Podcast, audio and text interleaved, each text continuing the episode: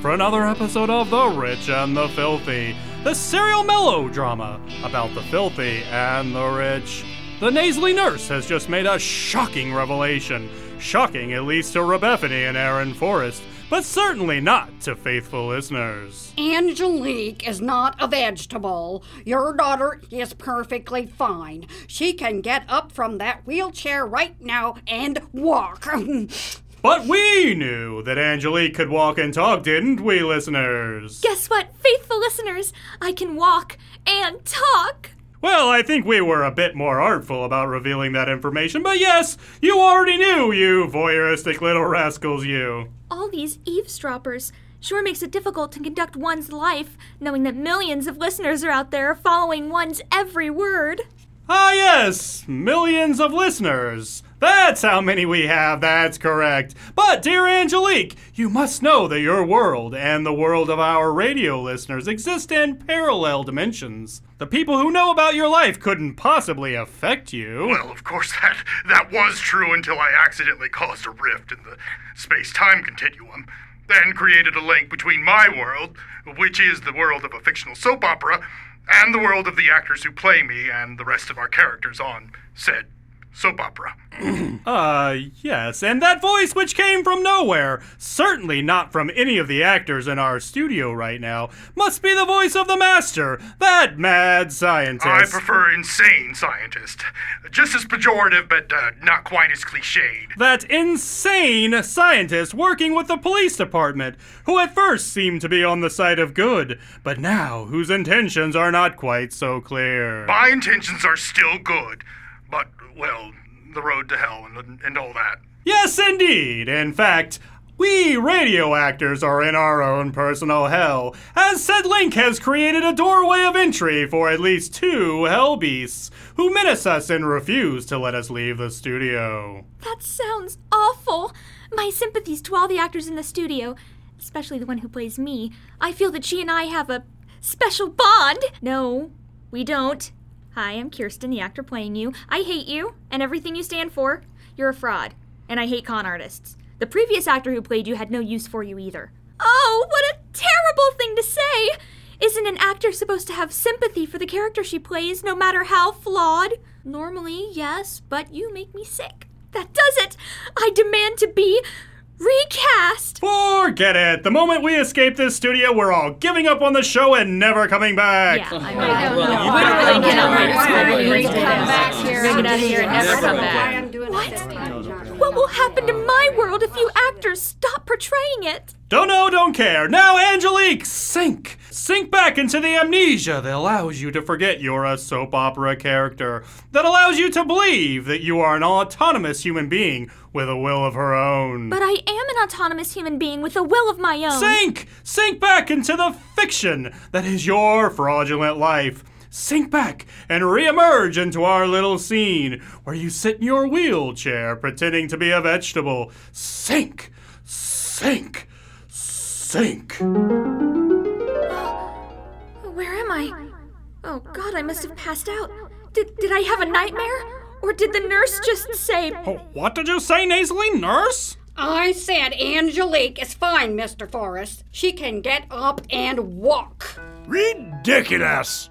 Don't listen to her. I'm not going through with this fraud anymore, Dr. Marbury. I don't care if you do expose my past. I'll do more than that, nasally nitwit. You're saying that Angelique is completely healthy? I'm her mother. I've been with her for the entire 18 years of her life, and you're telling me she's a fake? That she's been faking her condition this entire time? This girl is perfectly normal. Are you certain, Mrs. Forrest, that this is the same girl you gave birth to? What? Of course I'm certain. Of course she's certain, you flemmy, flaky flathead. Oh my god! She's standing! She's standing up in her wheelchair! I'm glad you're certain, Mother, because I haven't been faking it, but I have recovered. Yes, Mother, I'm completely recovered.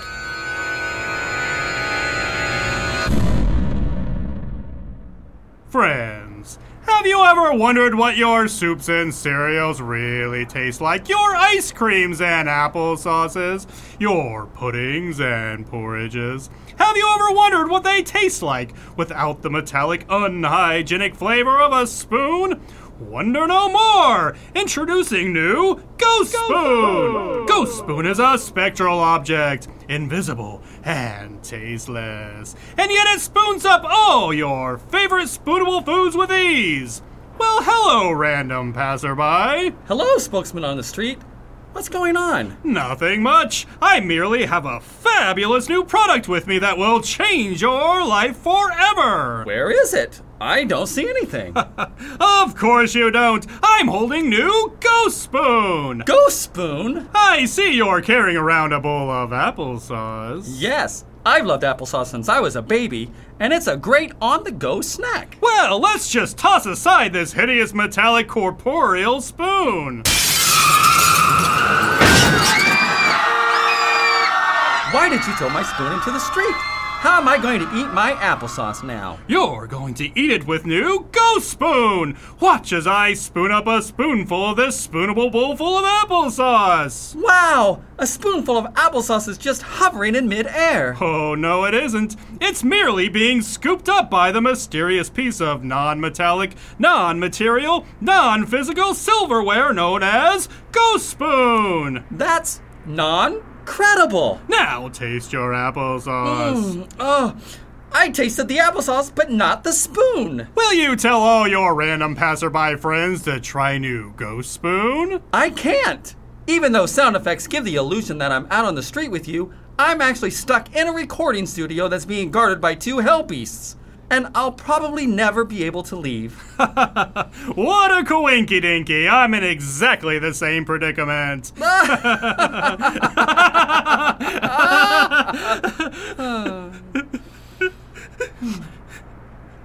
and now back to the rich and the filthy. Knock, knock. Anyone home? Mother! I haven't seen you for a while.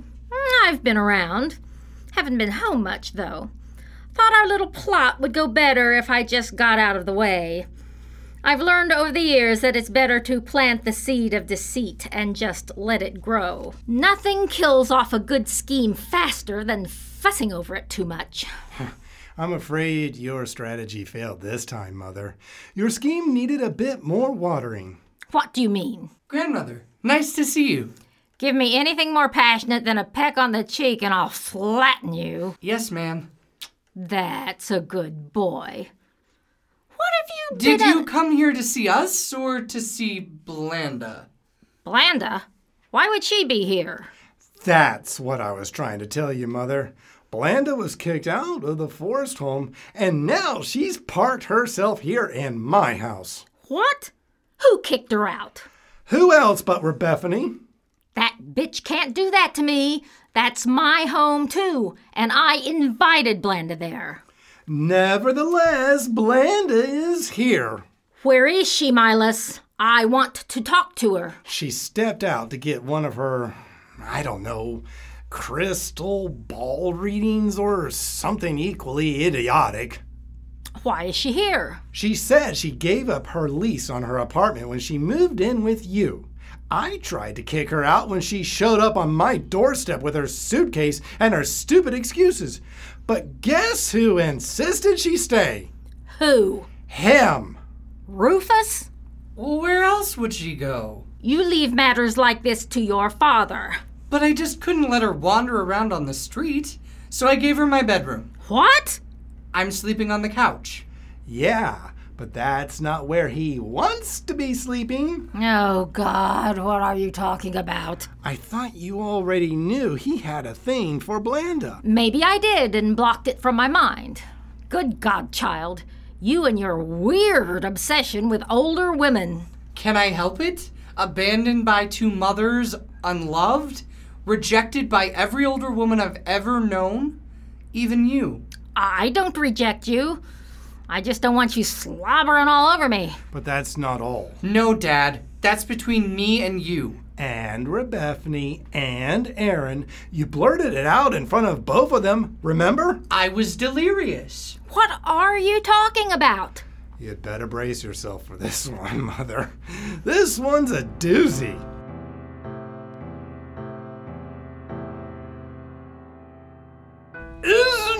Wonderful, Mrs. Forrest? Your daughter is normal, completely healthy. She has, in effect, returned from the dead. Uh, uh, I don't believe it. Neither do I. I mean, this can't be true. Angelique. But it is true, Mother. I've slowly recovered over the past few years, but I, I just couldn't tell you. You couldn't tell her? No, Father, I couldn't. Father, ye gods. Bephanie, are you buying any of this? But that's her, Aaron. That's the daughter I've known for 18 years. Dr. Morbury, catch her. She's about to faint. Ah. Oh, there, there, Mrs. Forrest. Everything will be all right. This can't be happening. But it is. You can see for yourself. Uh, I, I don't believe it. There was never any chance she could recover. I told you she would. I just didn't expect her to recover so quickly. She's talking. Angelique can't talk. She can't think. She's never been aware of herself or anything around her. I've slowly recovered awareness over the past few years. I'm sorry I didn't tell you earlier. I- I'm dreaming. This is no dream.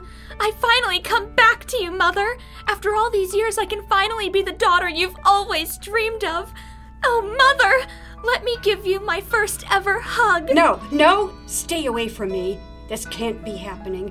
I must be losing my mind. I can assure you, Mrs. Forrest, this is real.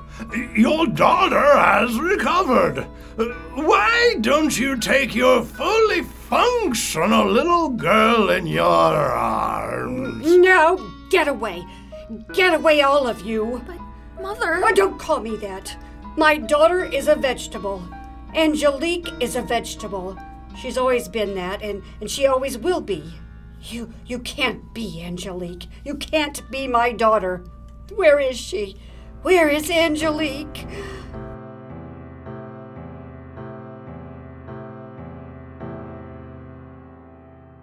Well, that's an awfully sad conclusion for today's episode of our normally cheerful and upbeat melodrama. cheerful and upbeat. I wonder if the Hell Beast wrote that.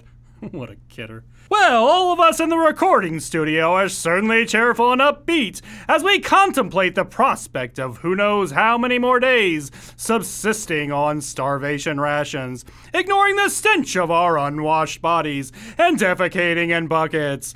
And we hope you'll remain cheerful too as you await the next insipid episode of The Rich and the Filthy.